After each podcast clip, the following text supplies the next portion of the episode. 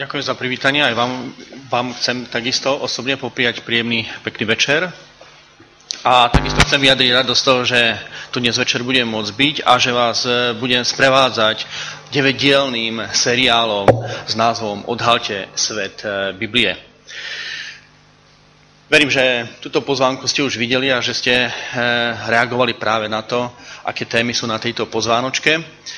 A ja verím, že počas týchto deviatých večerov, ktoré sú pred nami, odhalíme nielen ten svet Biblie, knihy kníh, ale že odhalíme aj to, čo sa deje vo svete okolo nás a že lepšie tomu a že vďaka tomu lepšie porozumieme aj tomu, čo sa deje v našom živote, v tom našom osobnom svete. Ale verím, že ten najväčší prínos, ten najväčší bonus pre každého jedného z nás bude to, že spoznáme Boha v novom svetle. Že budeme lepšie vnímať, cítiť a aj vedieť to, ako pôsobí v našom živote, ako nás vedie, ako k nám prehovára. Možno aj v tých najnepravdepodobnejších situáciách, ktorých by sme ho neočakávali. Takže verím, že keď eh, by ste potrebovali nejaké otáz- eh, zodpovedať nejaké otázky, nejaké informácie, môžete sa obrátiť. A, malá chyba som sa nepozeral dozadu a chlapci nedali odmrazovanie. Tak, keď som hovoril o tomto plagátiku, tak to bol tento plagátik, nie ten, čo tam bol predtým. A tu je vlastne kontaktný, kontakt na e, Mareka Gurku. A dnešná téma veľmi poslúži práve tomu, aby sme rozumeli a vnímali to, čo sa deje v našom svete a ako práve v tomto svete, v ktorom žijeme, ako v tomto svete Boh pôsobí. Chcel by som eh, na začiatku uviesť um, taký, myslím, že dosť symptomatický príbeh.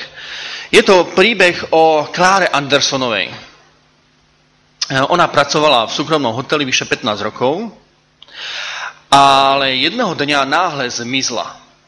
Zamestnávateľ si to veľmi rýchlo všimol, lebo toto sa u nej nikdy nestalo. Bola to žena, ktorá chodila do práce včas a ak sa niečo udialo, dala o sebe vedieť. A tak jej zavolali na mobil, nedovolali sa, volali domov, doma nebola a tak sa vyhlásilo pátranie po Kláre, Kláre Andersonovej, ktorá zmizla. Po niekoľkých dňoch pátraniach sa ju podarilo nájsť. Našťastie nebola unesená, ale ušla. Ušla z mesta, ušla do hôr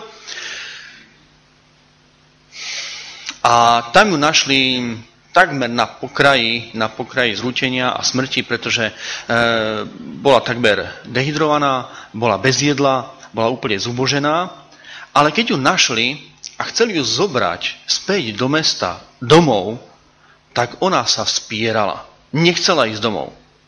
Tak e, chvíľu s ňou boli, snažili sa ju upokojiť a potom sa jej pýtali, prečo sa nechce vrátiť domov, či jej tam niekto ubližuje, alebo čo sa stalo, že um, sa nechce vrátiť. No aj slova boli, boli veľmi silné. Ona povedala, som len slúžka, jedna z tisícok. Nikto o mňa nemá záujem.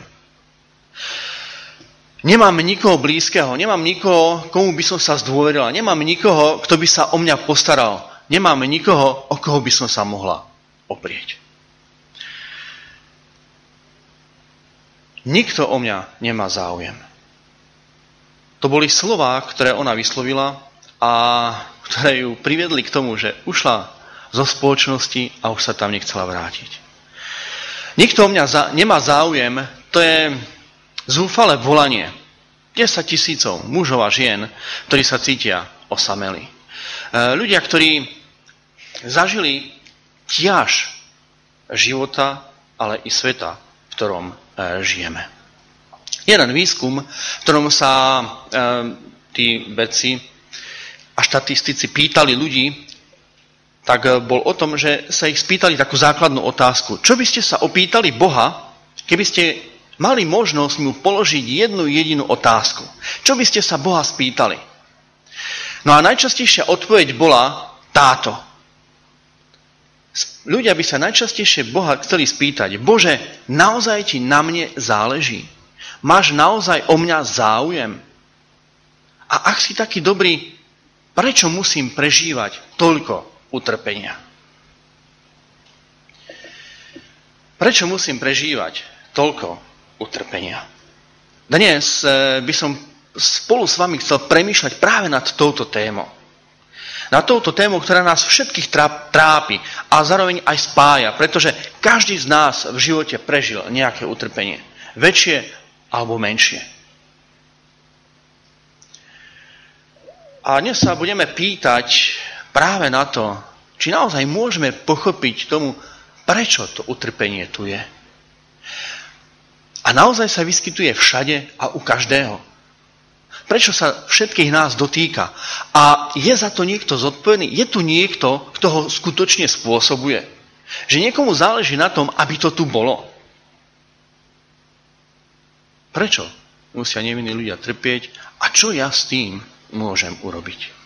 To budú otázky, na ktoré budeme hľadať odpoveď, pretože naozaj, keď sa rozhliadneme okolo seba, tak nemôžeme prehliadnúť rôzne prejavy zla. Eh, zla, ktoré sa prejavuje v najrôznejších formách, či už eh, násilím, zlom, utrpením, chorobami. Každý deň je naša planéta dejiskom a svetkom mnohých tragédií. Na jednej strane sú tieto udalosti pre nás naozaj bolestivé, nepochopiteľné. A my sa pýtame, ako je možné, že toľko zla je na tomto svete? Kto za to môže? Môže za to Boh, môže za to ľudia, ale môže za to ešte niekto iný. To, čo sa nás najviac dotýka, sú práve takéto udalosti, ktoré na nás e, chrlia média. Či už sú to choroby, nehody, smrť, nespravodlivosť. A je fakt, že médiá si na tom dajú veľmi dobre záležať. Možno, že toto nie je celkom taká, taká tá najtragickejšia udalosť, ale to, že naozaj médiá vedia podať tie tragické udalosti veľmi sugestívne, tak o tom som sa presvedčil aj nedávno. Mi to tak zišlo na mysel, keď som si uvedomil, ako, ako som podľahol tomu, čo sa v televízii hovorilo. Um, ja bývam v Považskej Bystrici, a nedávno, jak ten sneh tak padal, tak naozaj v Povarskej Bystrici napadalo strašne veľa snehu. A v správach, keď dávali šoty z Kisu alebo z Považia, tak eh, hovoril o tom tak dramaticky, že ja som mal pocit, že tak ako u nás napadal ten sneh, že takto je napadané snehu na celom Slovensku, že všetci, všetci na celom Slovensku sa brodia v závejoch pomaly po plecia. Stačilo prísť do Martina alebo na Oravu a zistil som, že to tak celkom nie je. Či už je to obyčajný sneh, či už je to smrť alebo choroba, Odpovedou na otázku, kto je za to zodpovedný, je často to, že keby bol Boh, tak by toto nedopustil. Keď sa pozeráme na to, čo sa deje okolo nás, tak e, častokrát si na to odpovieme veľmi skratkovito. Odpovieme si jednoduchou otázkou alebo jednoduchou odpoveďou. Keby bol Boh, tak toto by sa nikdy nestalo. Ja by som neochorel. Ten nevinný človek by nezomrel. To dieťa by nebolo zrazené opitým vodičom. Keby bol Boh, tak by zasiahol.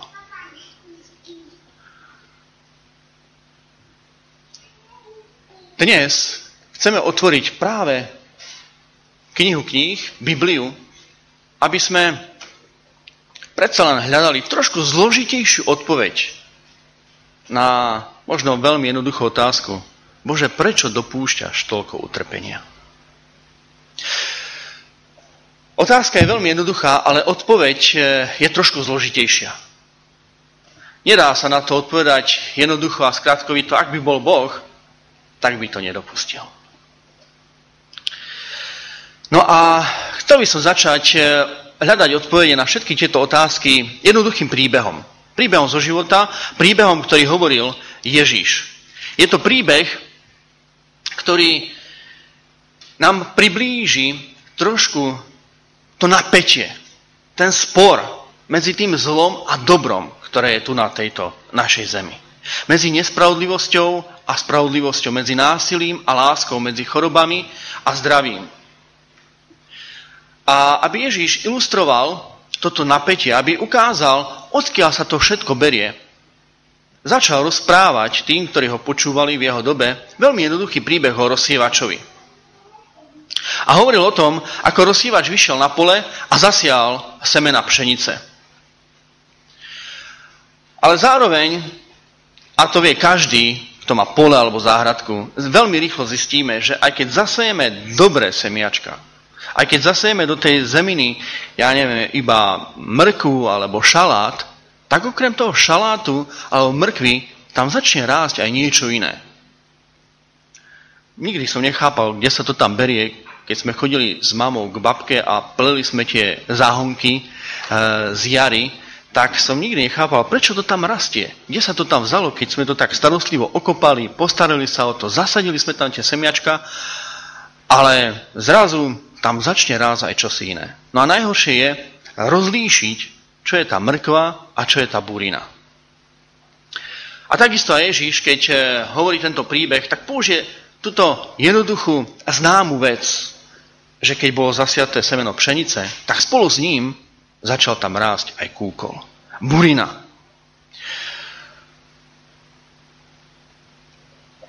Tento príbeh vlastne pokračuje slovami ľudí alebo sluhov toho, ktorý tam sial tú pšenicu.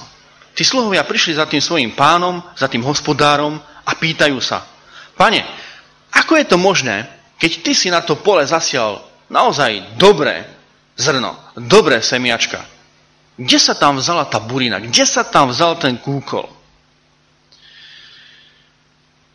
A Ježíš tomu dáva veľmi zaujímavé vysvetlenie.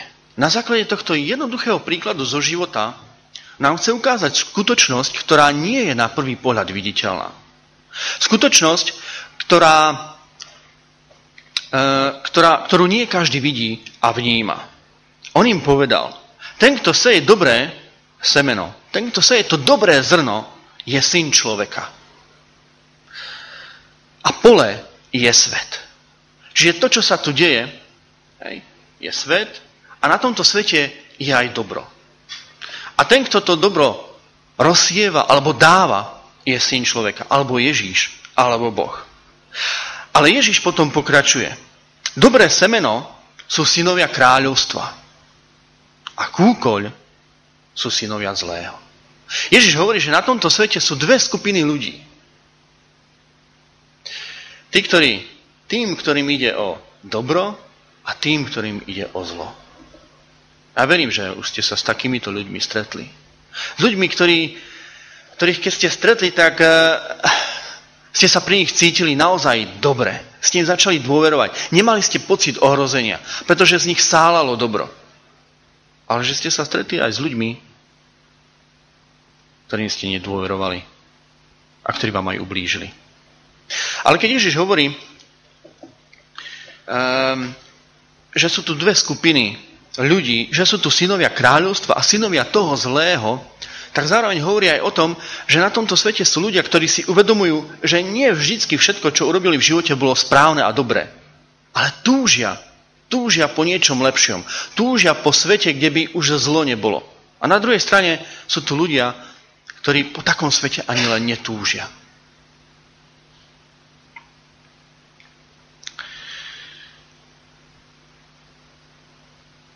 A Ježiš pokračuje vo vysvetľovaní a hovorí, ten kúkoľ zasial nepriateľ. A tým nepriateľom je diabol. Ježiš i na tomto jednoduchom podobenstve chce ukázať, že sú tu dve mocnosti, sú tu dve sily, ktoré na tomto svete pôsobia. Ktoré pôsobia nielen na svete, ale aj v našom živote. A my sa pohybujeme medzi oboma týmito vplyvmi.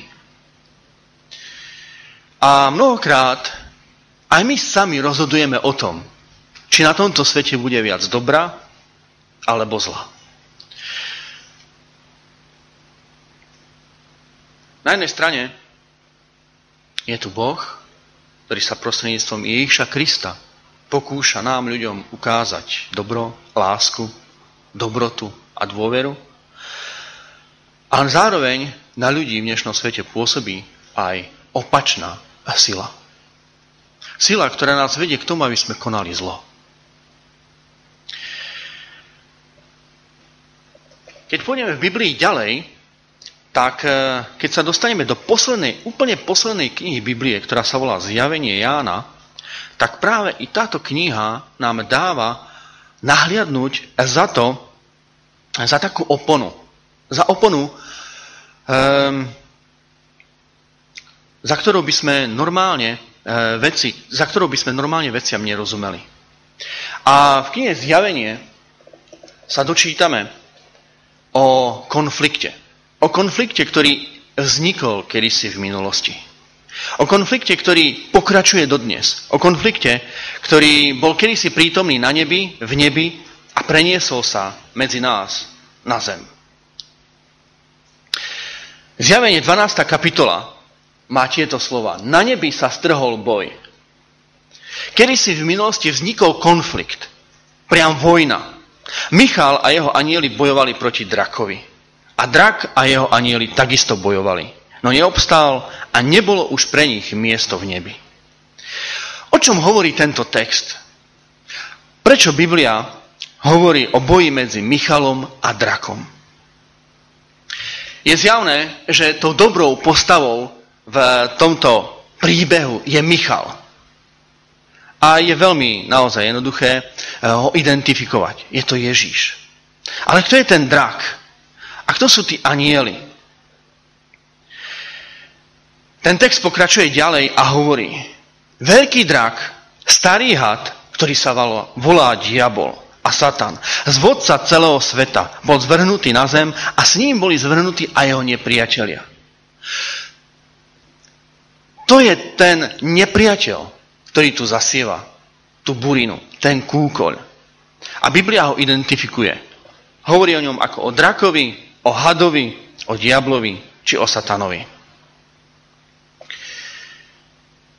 A nie je sám, ale má na svojej strane aj anielov, ktorí sa pridali na jeho stranu. Všimnite si tento obraz. Je to obraz draka. Draka, e, ktorého si môžem predstaviť rôznym spôsobom.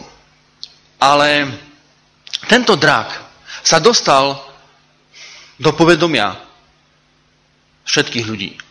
Um, pamätám si keď e, som ako malý čítal rozprávky od Pavla Dobšinského. Najprv to bol drak s troma hlavami, potom tam bol drak so šiestimi hlavami, potom tam bol drak s deviatimi a myslím, že aj s dvanáctimi hlavami. Potom tam bol nejaký princ Bajaja, ktorý statočne prišiel a zoťal všetky tie hlavy, až popadali. A zachránil krásnu princeznu, ktorú si vzal.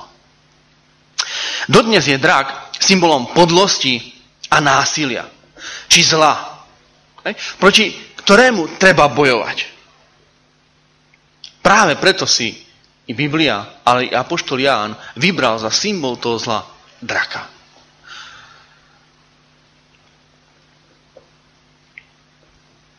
Ale je to iba symbol. Za týmto symbolom sa skrýva bytosť, ktorá je inteligentná, bytosť, ktorá dokázala strhnúť na svoju stranu ďalšie bytosti, anielov s ktorými sa postavil proti Bohu. Drak hrá v celej Biblii veľmi dôležitú úlohu. Skúsme si ho trošku priblížiť. Skúsme sa trošku viac pozrieť na to, aký je jeho pôvod.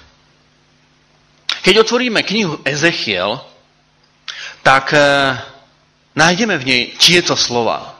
Bol si pečaťou dokonalosti, plný múdrosti a dokonalý v kráse.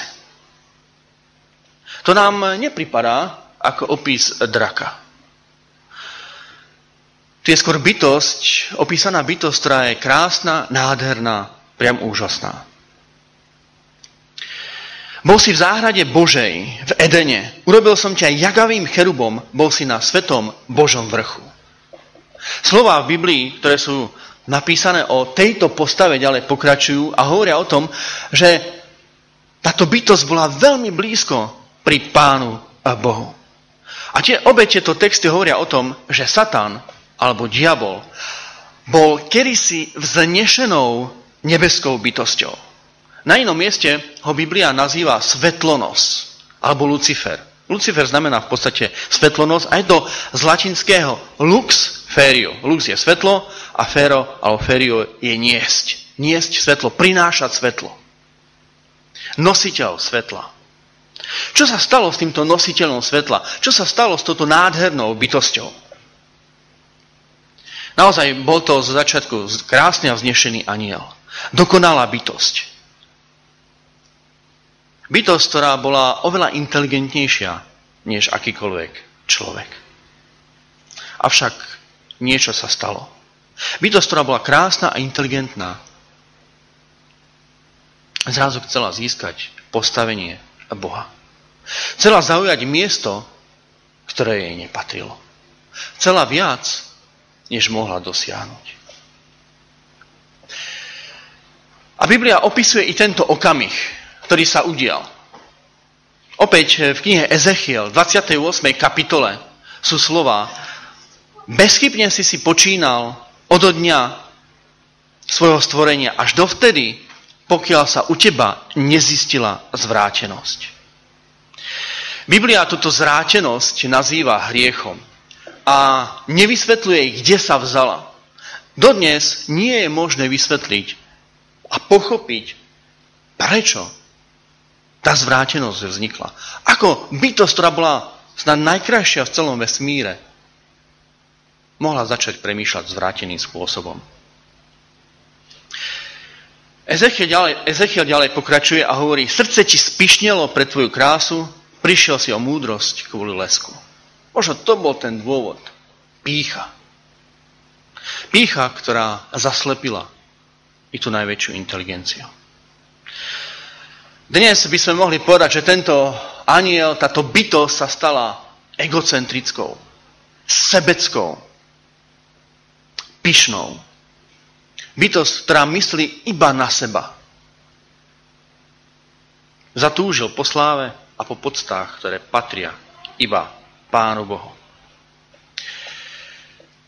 A keď si uvedomíme, že naozaj táto vysoko inteligentná bytosť eh, začala premýšľať o tom, že by mohla byť Bohom, tak si veľmi ľahko vieme domyslieť, prečo dnes ľudia mnohokrát nie sú spokojní s tým, čo majú a chcú stále viac a viac. Pochopíme, prečo niekto, kto už má vysoké postavenie a dostatok peňazí, chce tých peňazí ešte viac. Aj keď je to možno nepochopiteľné, možno lepšie budeme aj rozumieť tomu, ako je možné, že niekto, kto má šťastnú rodinu, dokáže podviesť svojho manžela či svoju manželku.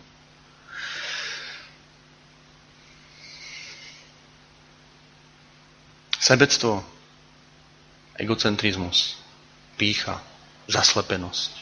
To je to, čo sme zdedili. Čo sme sa naučili od niekoho, kto sa postavil kedysi proti Pánu Bohu. Čo sa však deje ďalej? Biblia hovorí, čo sa udialo s týmto anielom. Ako sa vlastne toto všetko, čo sa dialo na zemi, mohlo preniesť sem na zem. U proroka Izajaša je to napísané. Ako si padla z neba žiarivá zornička. Zrazený si na zem. Tieto slova stále hovoria o tej istej bytosti. O tom krásnom anielovi, ktorý sa stal tak zaslepený. Padol vo svojej píche. Padol vo svojej múdrosti. Veď vo svojom srdci si si povedal, do nebies vystúpim, dostanem sa nad Božie hviezdy, vyvýšim svoj trón nad samého Boha, prirovnám sa k najvyššiemu. A nakoniec si padol oveľa hlbšie.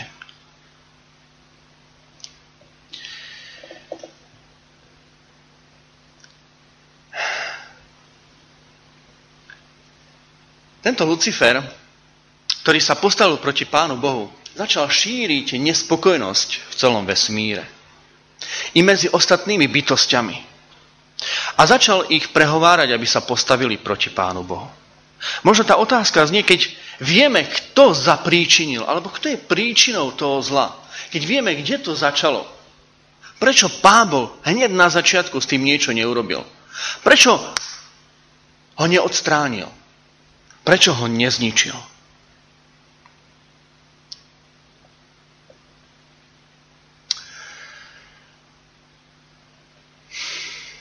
Neviem, či ste, si, či ste sa niekedy zamysleli nad tým, ako súvisí spolu láska a sloboda. Um, asi poznáte najslavnejšieho kocúra na zemi, Garfielda. Garfield sa raz zalúbil,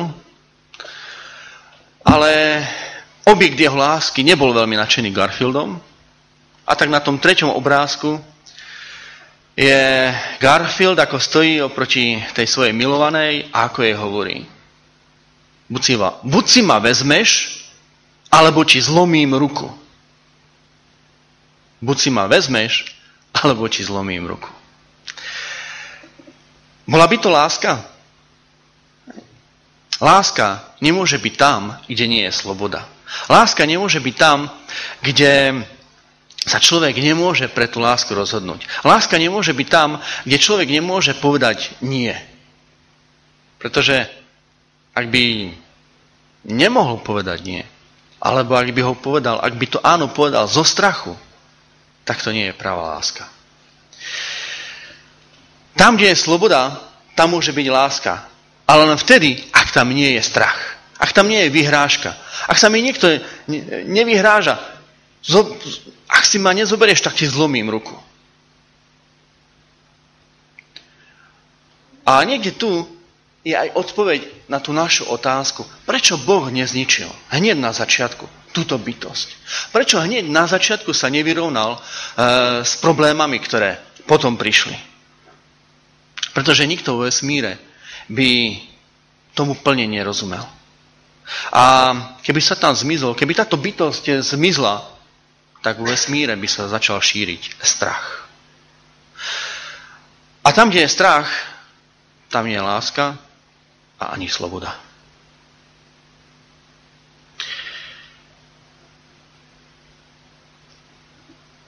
Samozrejme, Pán Boh nás všetky mohol stvoriť tak, že by sme boli ako roboti. Že by sme boli poslušní na povel. Ale isto nikto z nás by nechcel mať na miesto detí robotov. Sice občas ja potom aj túžim v takých situáciách ako dnes. Doma máme dve močatá, e, volajú sa Lila a Sonia a moja dcera Janka, ktorá je šiestačka, si na narodiny pred rokom želala jedno morča. Tak sme jej kúpili morča. Samozrejme, syn Erik, tretiak, závidel, tak sme museli mať druhé morča. Našťastie zostali iba dve, sme si dali pozor na to, aby boli samice a ďalej sa nemnožili.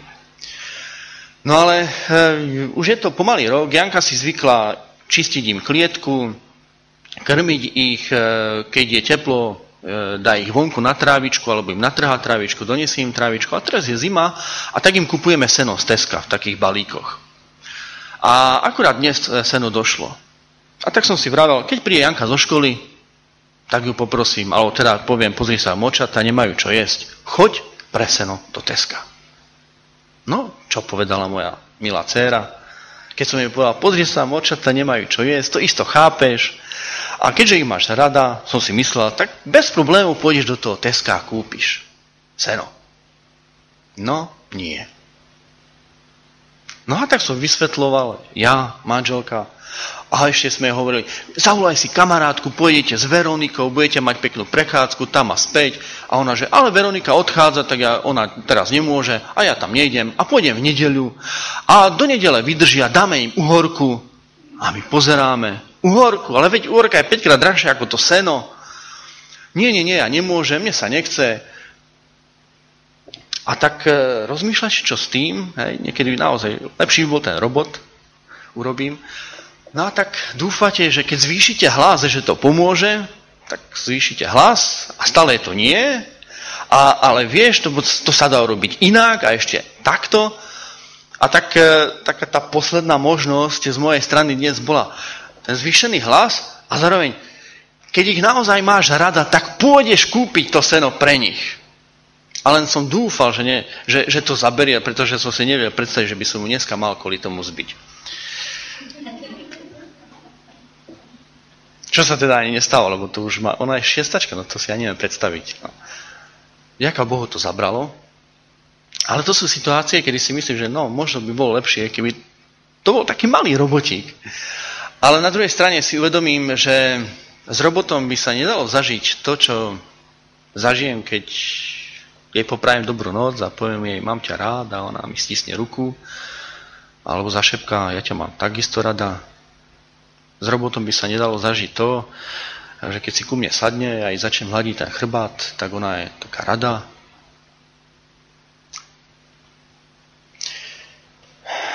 Boh nás nestvoril ako robotov, ktorí počúvajú na povel a ktorí nemajú slobodnú vôľu.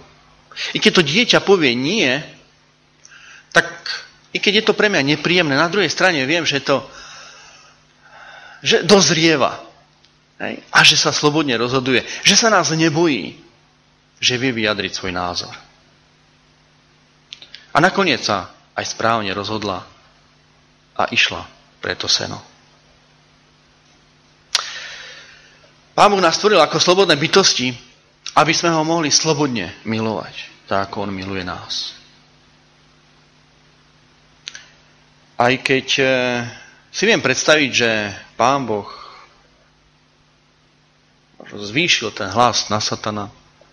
Hovoril mu, čo všetko to prinesie, keď pôjde to svojou spurnou cestou, keď sa nerozhodne inak, keď nezmení svoje rozhodnutie, keď nakoniec nepôjde kúpiť to seno. Čo to prinesie? Verím, že pán mu to všetko vysvetloval, ale na satana nezabral ani zvýšený hlas, ani to, že všetci tí, ktorých mal Satan rád, budú trpieť. To nič z toho nezabralo. Lucifer spochybnil Božiu spravodlivosť, spochybnil to, že spochybňuje to, že Pán Boh, alebo tá Božia vláda nie je spravodlivá, že Pán Boh nás zneužíva. Že to, ako je ten svet usporiadaný, že to nie je to najlepšie, a že by on to dokázal oveľa, oveľa lepšie. A tak dodnes sú spochybňované Božie zákony, Božie rady, Božie prikázanie. Ale keď čítame Bibliu, tak veľmi ľahko pochopíme, že práve tie Božie prikázania, či tie Božie rady sú také smerovky, je to také dopravné značenie. Je to dopravné značenie, ktoré nám ukazuje, ktorou cestou ísť, aby sme z tej cesty nezišli a nezavarovali. A tak sa stalo, že ten, ktorý bol pôvodne nositeľom svetla, sa stal nositeľom tmy. Boží aniel sa stal Božím nepriateľom a nepriateľom všetkých živých bytostí. A jeho vplyv cítime donies aj my. A takisto ako on, aj my sa dennodenne rozhodujeme, na akú stranu sa postavíme. Ako sa rozhodneme? Či sa rozhodneme pre, stranu, pre stranu dobra, alebo pre stranu zla.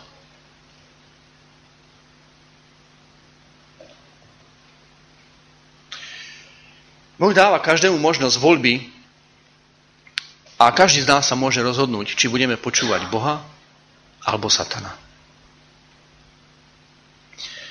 Ale zároveň Pán Boh dáva aj priestor.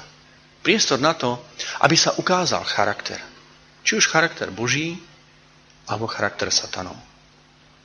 A to sa ukáže v čase. To sa ukáže v činoch. To sa ukáže v rozhodnutiach. A tak boj, ktorý začal kedysi v nebi, ešte neskončil. Ten boj sa preniesol na našu zem. A každý tu ponúka to svoje. Satan ponúka svoj tovar, pán Boh ponúka svoje hodnoty, svoje prikázania. A každý sa snaží ľudí osloviť. Niekto podvodom, niekto láskou. A je fakt, že Satan má dobré metódy, pretože mnohí ľudia mu slúžia. Mnohí ľudia podľahli tomu jeho volaniu. Mnohí ľudia prežívajú alebo zažívajú vo svojom živote závislosť, neslobodu či otroctvo a zla. A jediný, kto nás od tohto môže oslobodiť, je naozaj Ježiš Kristus. Apoštol Pavol o celej tejto situácii napísal, že sme sa stali divadlom, svetu, anielom i ľuďom. To, čo sa deje, je to, že naozaj si môžeme uvedomiť, že naše postoje, naše rozhodnutia majú veľký dosah. To, či sa rozhodnem pre dobro alebo pre zlo, je veľmi dôležité. Ako sa to deje? Ako sa deje to rozhodnutie? Skúsme sa ešte vrátiť na začiatok našej zeme. Keď pán Boh stvoril zem, bola naozaj nádherná, úžasná. Netrápili ju žiadne prírodné katastrofy. A prví rodičia, Adam s Evou, eh, sa mohli naozaj tešiť zo všetkej tej krásy, ktorá tam bola. Na druhej strane, Boh dal Adamovi a Eve aj informácie o tom, že bude tu niekto, kto sa ich bude snažiť získať. A tak eh, pán Boh povedal, Celá záhrada je vaša.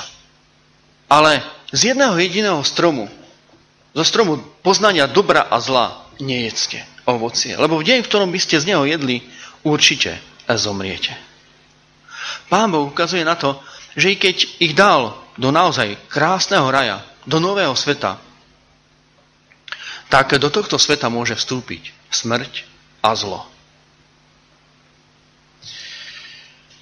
Apoštol Pavol sa presvedčil o tom, že tie diablové metódy sú veľmi účinné.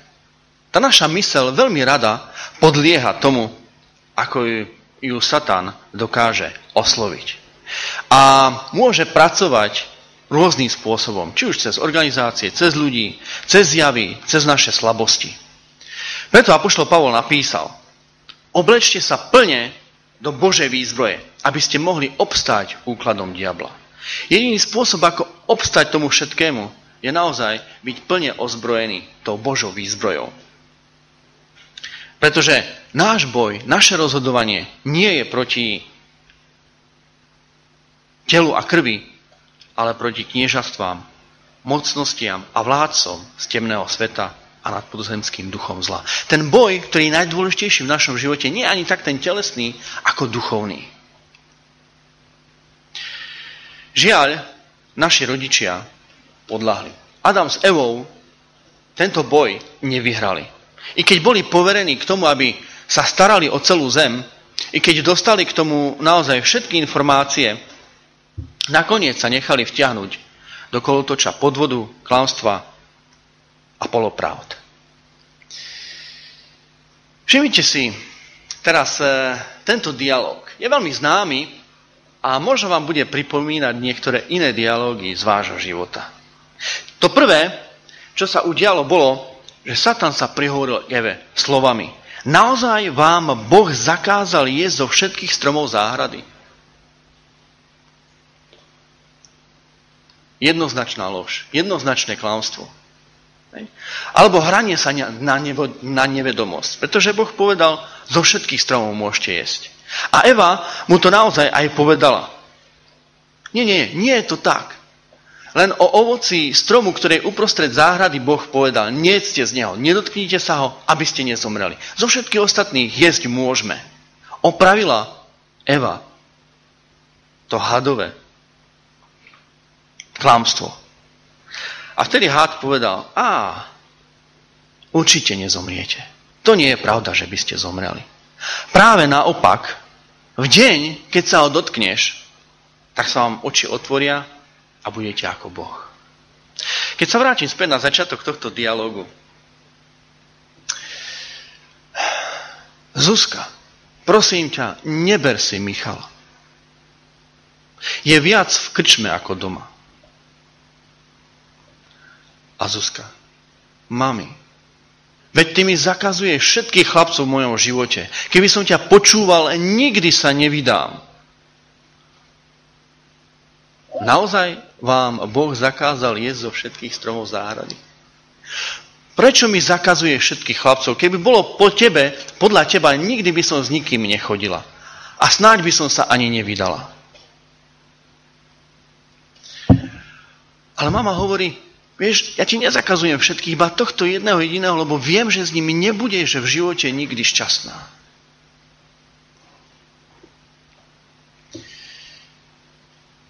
No ale Zuzka odpovie mame, mami, nemáš pravdu. S ním som už teraz tak šťastná, ako som nikdy nebola. A keď si ho vezmem, tak budem najšťastnejšia žena na zemi. Budem tak šťastná, ako ty si nikdy nebola. To mi ver. Nie, určite nezomriete. To neplatí, to, čo bolo povedané predtým. Práve naopak, budete toho oveľa viac vedieť. Budete ako Boh, budete poznať dobro a zlo. Ja verím, že o pár rokov Zuzka spoznala, čo bolo dobré a čo zlé. Že naozaj tie rady jej maminy boli dobré a nie zlé.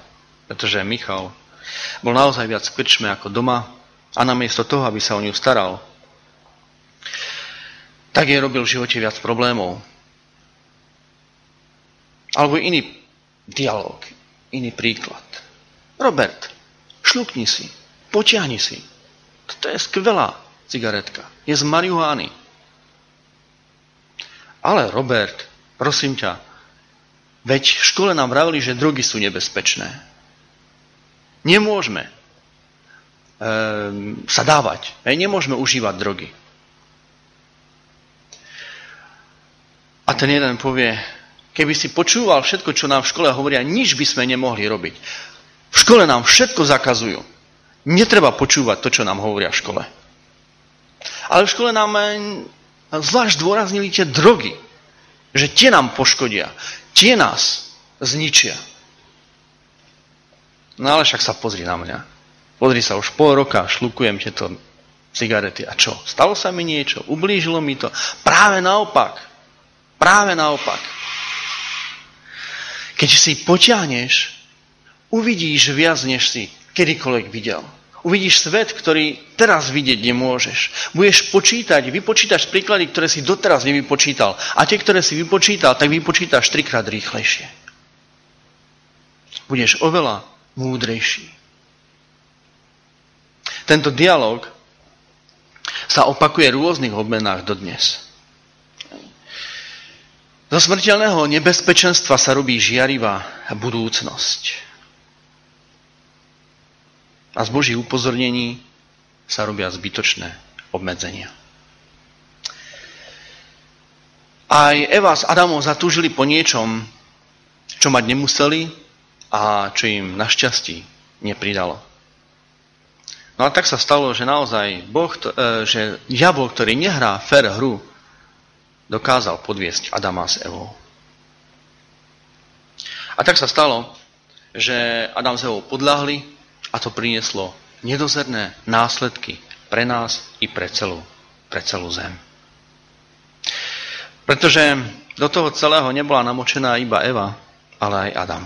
Žena videla, že by bolo dobre jesť zo stromu, lebo strom je na pohľad lákavý a na získanie múdrosti vábivý. A tak vzala z jeho ovocia a jedla. A dala aj Adamovi a ten vzal a takisto jedol. Naozaj, ten podvod, alebo tie metódy, ktoré pracujú s našou myslou, s našimi túžbami, s našimi neistotami, sú veľmi účinné. Tomu už podláhol Adam s Evou a má to pre nás svoje dôsledky. Adam s Evou nezvládli skúšku, ktorej boli vystavení. A netrvalo dlho a naozaj zistili, že Satan ich podviedol. I keď tvrdil, že naozaj nezomriete, smrť vstúpila do nášho sveta, smrť vstúpila do ich života. A tak e, Satan sa stal správcom tohto sveta. Obrazne povedané, je tým, ktorý ho začína správovať na miesto Adama. Adam mal byť ten, kto sa mal, mal starať o túto zem. Ale toto právo si teraz uzurpoval diabol. On sa stal novým vládcom planéty. No a zároveň v tejto zbure proti Bohu volá ďalších a ďalších ľudí. Adam s Evou počuli ten cudzí hlas, nie Boží, a tým sa spolu s nami dostali do područia a zla. A od tej chvíle každý z nás musí bojovať aj s dobrom, aj zlom vo svojom živote. Každý z nás sa musí rozhodovať medzi dobrým a zlým. Každý z nás je náchylný k tomu, aby sme počuli to satanovo nahováranie. A jedli a chytili, alebo získali to zakázané ovocie. A dodnes sa naozaj stáva, že i keď máme dobré úmysly, tak tie dobré úmysly, úmysly sa mnohokrát obrátia proti nám. Hovorí sa, že cesta do pekla je vydláždená dobrými úmyslami. Žijeme naozaj vo zvláštnom svete. V jednej africkej krajine sa rozhodli chrániť slony, pretože slonovina ide stále na odbyt. E, slony sa pohybovali po príliš veľkej oblasti, nebolo možné ich e, účinne strážiť a chrániť. Pytliaci mohli beztresne slony zabíjať a kradnúť slonovinu. A tak sa v tej krajine rozhodli, že slony zhromaždia do priestoru, ktorý by bol dosť veľký pre ich život, ale zároveň by sa dali tie, strony, e, by sa dali tie slony dobre strážiť a chrániť pred pytliakmi.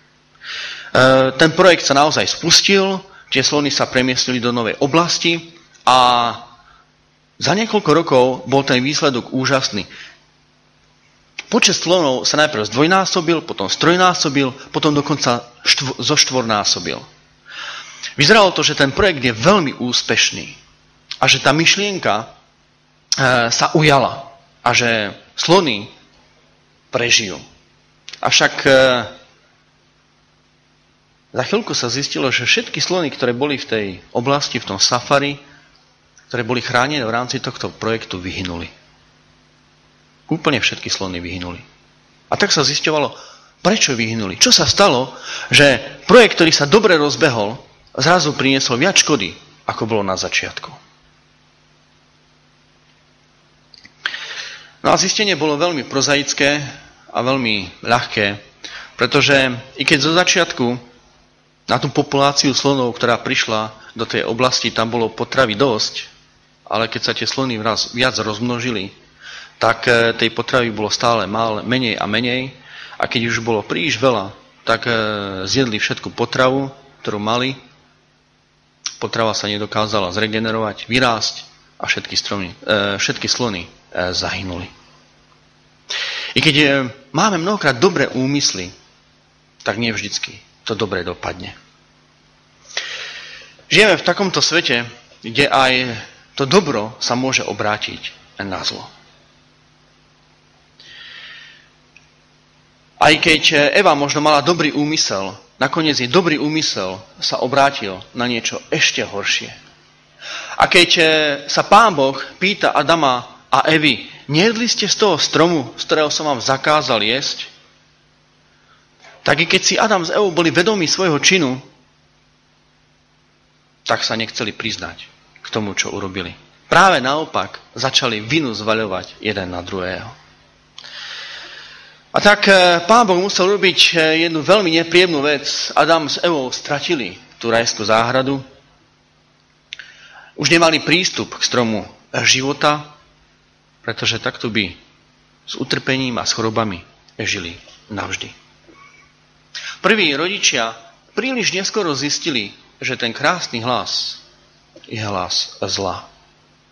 A príliš rýchlo stratili schopnosť rozlišovať medzi dobrom a zlom.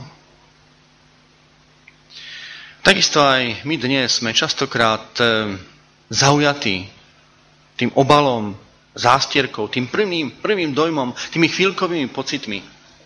A malokedy sme dostatočne citliví na to, aby sme rozpoznali ten nepriateľov zámer, ktorý je za tým všetkým skrytý. Biblia hovorí, diabol, satan je luhár a otec lži. To je význam slova satan, podvodník, klamár, a naozaj podvádza, často nepriamo a lestivo. Je naozaj veľmi ľahké všetky tie pohromy, ktoré sa dejú na našom svete, pripísať Pánu Bohu. Ale nie je to Boh, ktorý je zodpovedný za tieto katastrofy. Nie je to Boh, ktorý tieto katastrofy, choroby a problémy spôsobuje. Je za nie na jednej strane zodpovedný Satan, na druhej strane my ľudia, ktorí sa rozhodneme postaviť na stranu zla. My ľudia, ktorí sa rozhodneme nechať voľný priechod zlu. A naša voľba neškodí len nám samým, ale aj našim najbližším. Na druhej strane, na druhej strane, zlo paradoxne je tým najväčším ubezpečením pre každého jedného z nás, že predsa len žijeme vo vesmíre, kde je sloboda a láska. To, že môžeme povedať nie i tomu dobru, je dôkazom toho, že žijeme vo vesmíre, kde je sloboda a láska. Že Boh je tu preto, nie preto, aby nás obmedzoval, ale aby nám dal slobodu a lásku. I keď je to smutné, i keď je to ťažké, ale práve to zlo okolo nás je toho najväčším dôkazom. Nie je dôkazom o tom, že Boh je slabý, že Boh nie je. Nie je dôkazom o tom, že Boh je za všetkými týmito pohromami, ale je to dôkazom o tom, že predsa len žijeme vo svete, vo vesmíre, kde každý z nás môže povedať nie. I keď to prinesie nepríjemné dôsledky.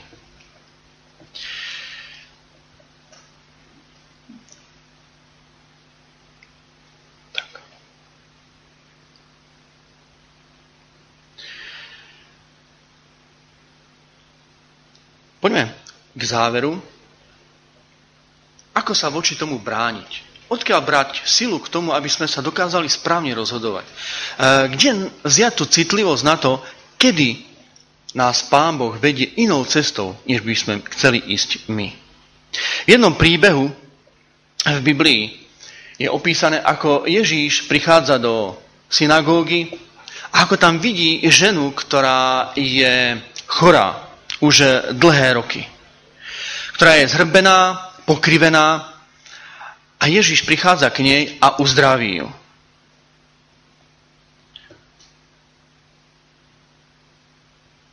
Ale tí, ktorí boli okolo neho, sú s tým nespokojní. A Ježiš, aby ich všetkých upokojil a vysvetlil im, že i keď teda je tá sobota, tak to, že to, čo urobil, nie je práca, nie je zneúctenie tohto svetého dňa, ale je to vyvýšenie Božej lásky a moci. Pretože Ježíš povedal, či túto Abrahamovú dceru, ktorú Satán 18 rokov držal z pútanu, nebolo treba z toho puta vyslobodiť práve v deň sobotný. To, čo tá žena prežívala, bolo práve preto, že ju Satan spútal. Prichádza Ježíš a Ježíš ju oslobodzuje. A takýchto momentov, kedy Ježiš bojuje so zlom, je v evanieliách veľmi veľa. Satan nikdy nezvíťazil nad Ježišom. Je to Ježiš, ktorý víťazí nad e, Satanom. Aj keď e, sa pozrieme do Biblie a vidíme, ako Satan pracuje a vidíme, ako Satan naozaj veľmi kruto dokáže sa s ľuďmi zahrávať, tak i napriek tomu tým víťazom nie je Satan, ale Ježiš.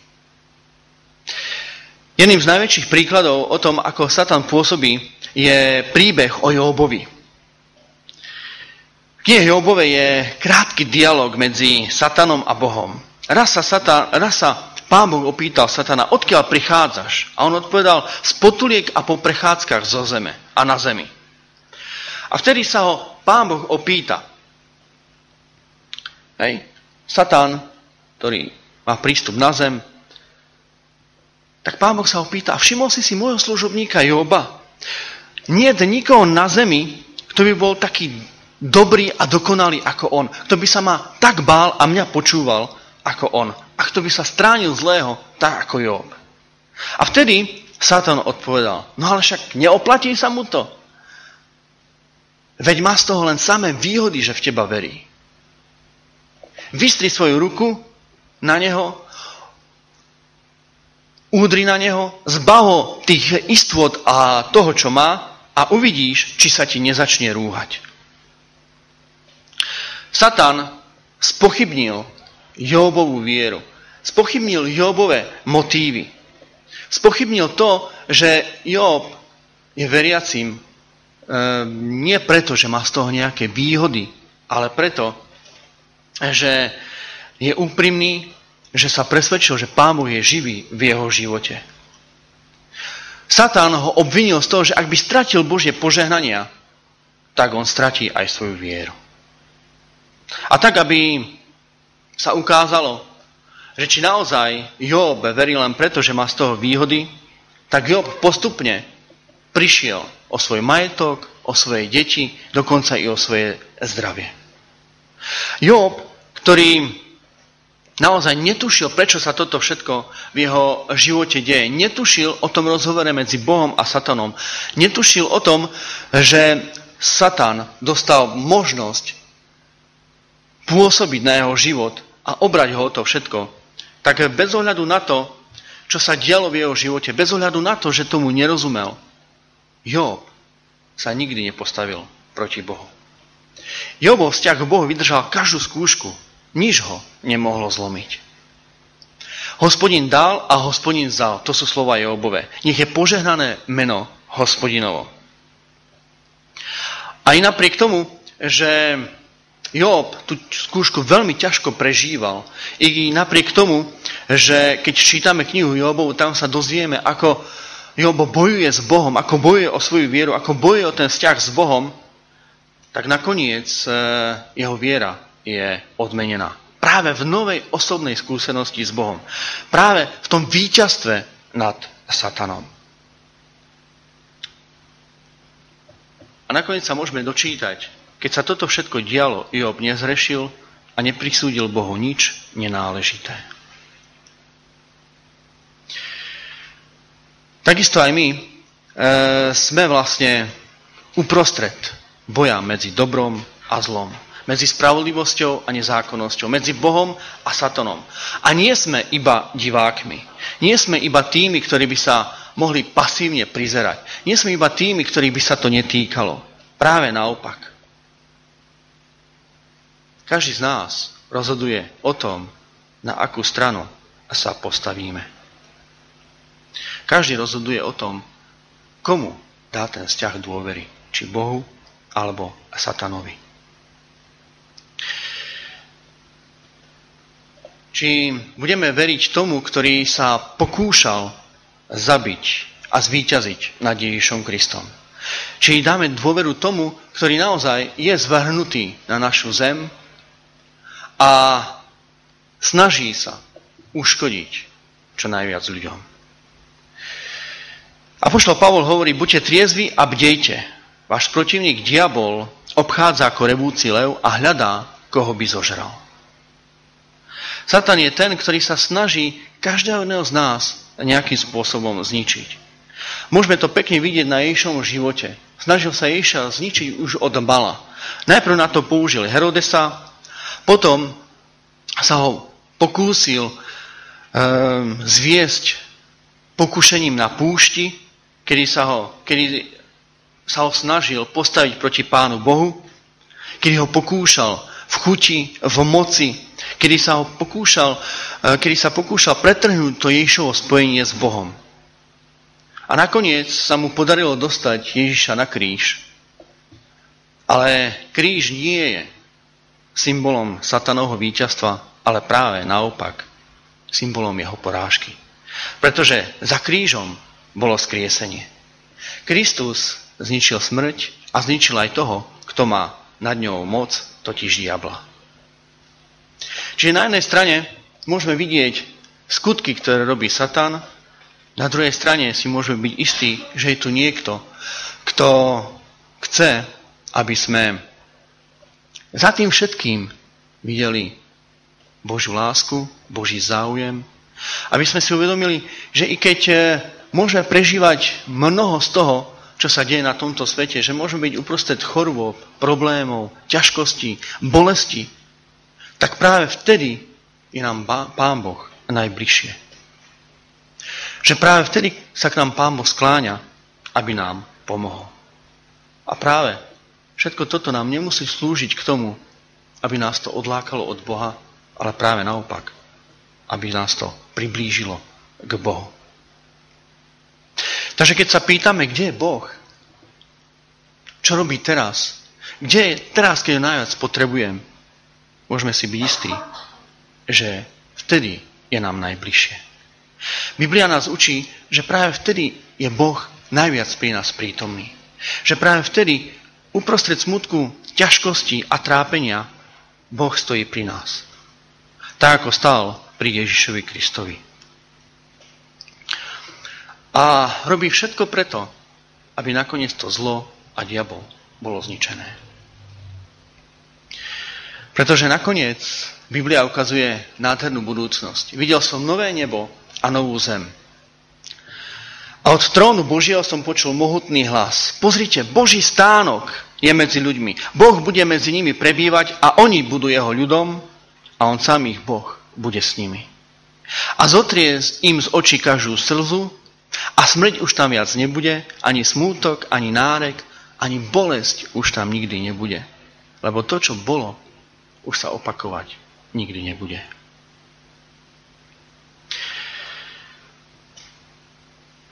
Dnes je práve ten čas, eh, kedy sa každý z nás môže rozhodnúť, čo si vyberie.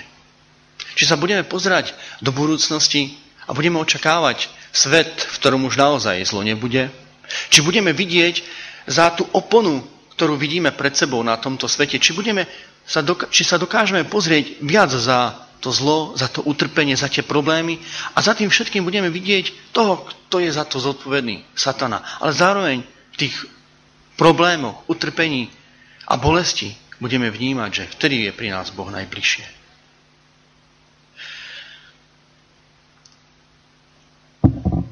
Kazateľ Tom Smith Eh, si dal za úlohu alebo za, také, za svoj záväzok, že bude robiť jeden typ služby. Chodil do liečebne dlhodobo chorých.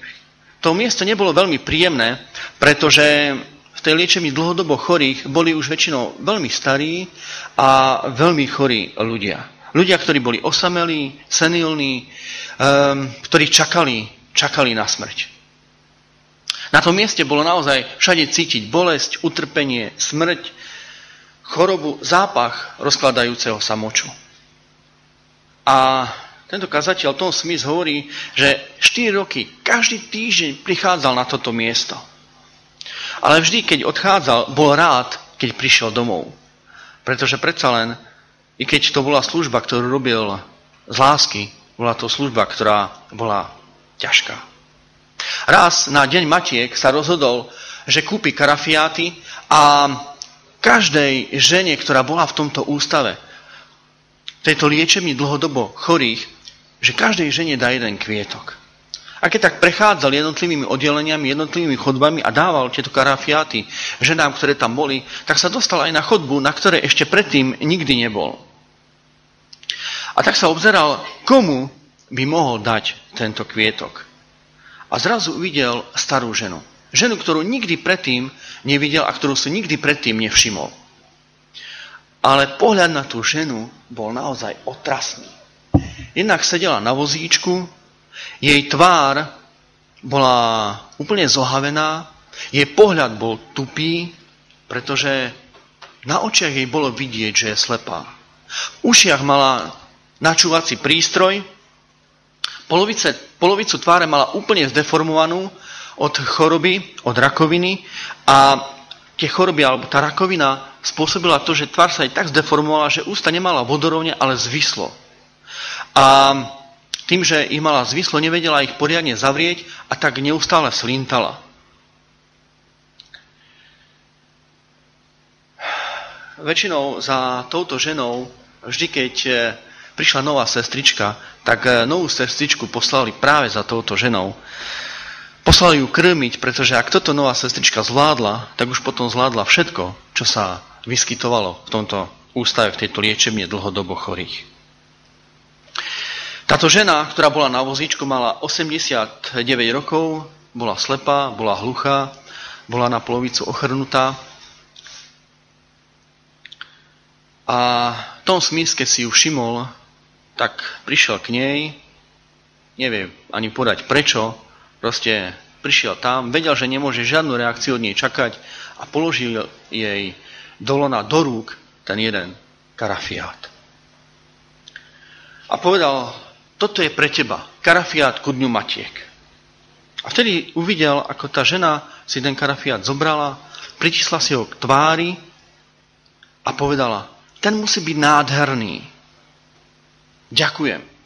Ale môžem ho niekomu podarovať. Vieš, ja totiž nevidím, ja som slepá, ja z neho nič nebudem mať. A tak ju Tom Smith zobral a tlačil ju niekde, kde by boli nejaké ďalšie ženy, ktorým by mohla tento karafiát podarovať. A našiel jednu ženu, ktorá, o ktorej dúfal, že si uvedomí, čo dostala. A tak jej tá žena na vozíčku podala ten kvietok so slovami Zober si, to je pre teba, od Ježiša. A vtedy si Tom Smith začal uvedomovať, že táto žena na vozíčku predsa len nie je obyčajnou ženou. Že to nie je obyčajná ľudská troska. Tá žena sa volala Mabel a Tomás Pisa tak zaujala, že chodil každý týždeň za ňou celé 4 roky, pokiaľ nezomrela. A dozvedel sa, že vyrastala na farme, že nemá žiadnych súrodencov, že keď im otec zomrel, tak spolu s matkou sa o tú farmu starali. Keď je zomrela matka, tak sa o tú farmu starala už sama. Ale potom, keď už prišli choroby, keď oslepla, už sa o tú farmu starať nemohla, tak musela ísť do nemocnice. V nemocnici ju postihla ešte hluchota, rakovina, e, ktorá jej zhlavila tvár. Bola vždy na izbe, kde ľudia, ktorí tam boli s ňou, vlastne ani ľuďmi neboli. Boli to ľudia, ktorí kričali, e, z ktorých sa šíril zápach, e, boli s ňou na izbe ľudia, kvôli ktorým sa už na tej izbe ani nedalo, nedalo vydržať. A s touto Mabel sa Tom Smith 4 roky spolu rozprával. Ale jedného dňa, keď za ňou prichádzal, prichádzal za ňou e, s konkrétnou otázkou prichádzal za ňou s jednou otázkou, chcel sa jej spýtať, o čom vlastne premýšľa. Pretože zistil, že Mabel, keď jej čítal z Biblie, tak ona dokázala recitovať, i keď bola slepá, celé pasáže z Biblie, ktoré poznala na spameť. Keď jej spieval nejakú pieseň, ona spievala s ním. Občas si dokonca urobila aj nejakú poznámku. A tak veľmi rád si s ňou e, vymienial e, svoje myšlienky, veľmi rád sa s ňou rozprával. Ale raz mal veľmi ťažký týždeň a tak išiel do nemocnice s tým, že sa jej spýta, Mabel, o čom ty vlastne premýšľaš, keď si sama? O čom ty premýšľaš v tom svojom stave? A keď sa jej spýtal tú otázku, tak Mabel povedala, vieš, ja premýšľam o Ježišovi. V tom smysle na chvíľku zarazil, premýšľal a potom sa jej spýtal, a o čom premýšľaš, keď premýšľaš o Ježišovi? A Mabel povedala, vieš, premýšľam o tom, aký dobrý bol Ježíš ku mne. A vtedy Tom Smith pochopil, aká je Mabel neuveriteľná žena. Že i keď vyzerá ako tá najväčšia troska na zemi, tak má niečo, čo on nemá. Že má nadprirodzenú moc od Boha. Že má pokoj, ktorý nie je závislý od okolností že má pokoj, ktorý nie je závislý na utrpení, ktorým ona prechádza. Mabel premýšľala o Ježišovi a o tom, aký dobrý bol k nej. A Mabel vedela, že Ježiš je uprostred toho utrpenia s ňou. Vedela, že Ježiš ju nikdy neopustil. Aká je teda naša odpoveď na problém utrpenia? To odpoveďou je Ježiš. To odpovedou je to, že Ježiš je ten, ktorý pri nás stojí, pretože nás má rád.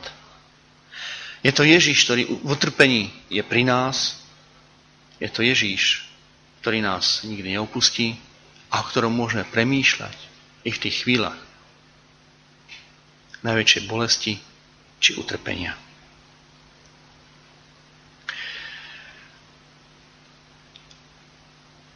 Dnes sme chvíľu premýšľali nad tým, prečo je okolo nás utrpenie a zlo.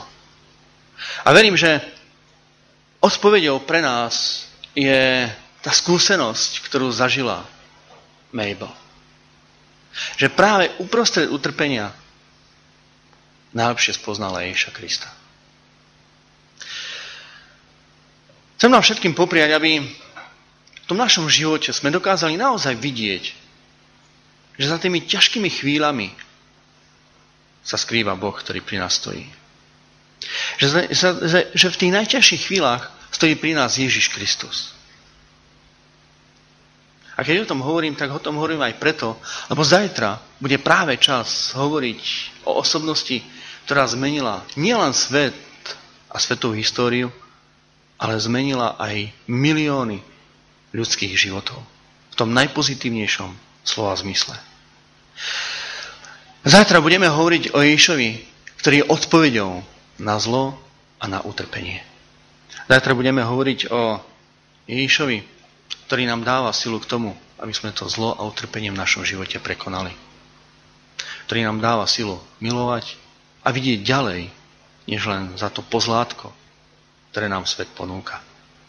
Chcem vám všetkým popriať, aby sme naozaj sa trošku iným pohľadom dívali na ten svet okolo nás, aby sme práve vnímali to, čo sa deje okolo nás, ako istotu, ako presvedčenie o tom, že sme slobodné bytosti, ktoré môžu povedať svoje áno alebo nie Pánu Bohu. A ja verím, že i vďaka tomu, že lepšie rozumieme tomu, čo sa deje okolo nás, to naše áno Pánu Bohu povieme oveľa ľahšie a radosnejšie. Pretože budeme vedieť, že je to správne rozhodnutie. Tak mne už neostáva nič iné, len vás eh, pozrať, eh, pozvať na zajtrajšiu prednášku, ktorá bude takisto o 6. hodine. A to hlavnou témou zajtra bude práve Ježiš Kristus. Ako kľúčová osobnosť dejín, ako kľúčová osobnosť zmeny miliónov ľudských životov. Chcem vám popriať teda príjemný večer, chcem vám popriať to, aby i dnešný večer bol pre nás večerom, kedy budeme iným spôsobom pozerať na svet okolo nás, ale i na Boha, ale i na to, čo sa v tomto svete zlého deje. A chcem vám popriať, aby do zajtra sa nám naozaj nič zlé nestalo a aby sme sa tu zajtra mohli stretnúť a spolu premýšľať o Ježišovi, ktorý stojí pri každom z nás práve v tých najnepravdepodobnejších situáciách života. Prajem vám všetkým príjemný a spokojný dobrý večer.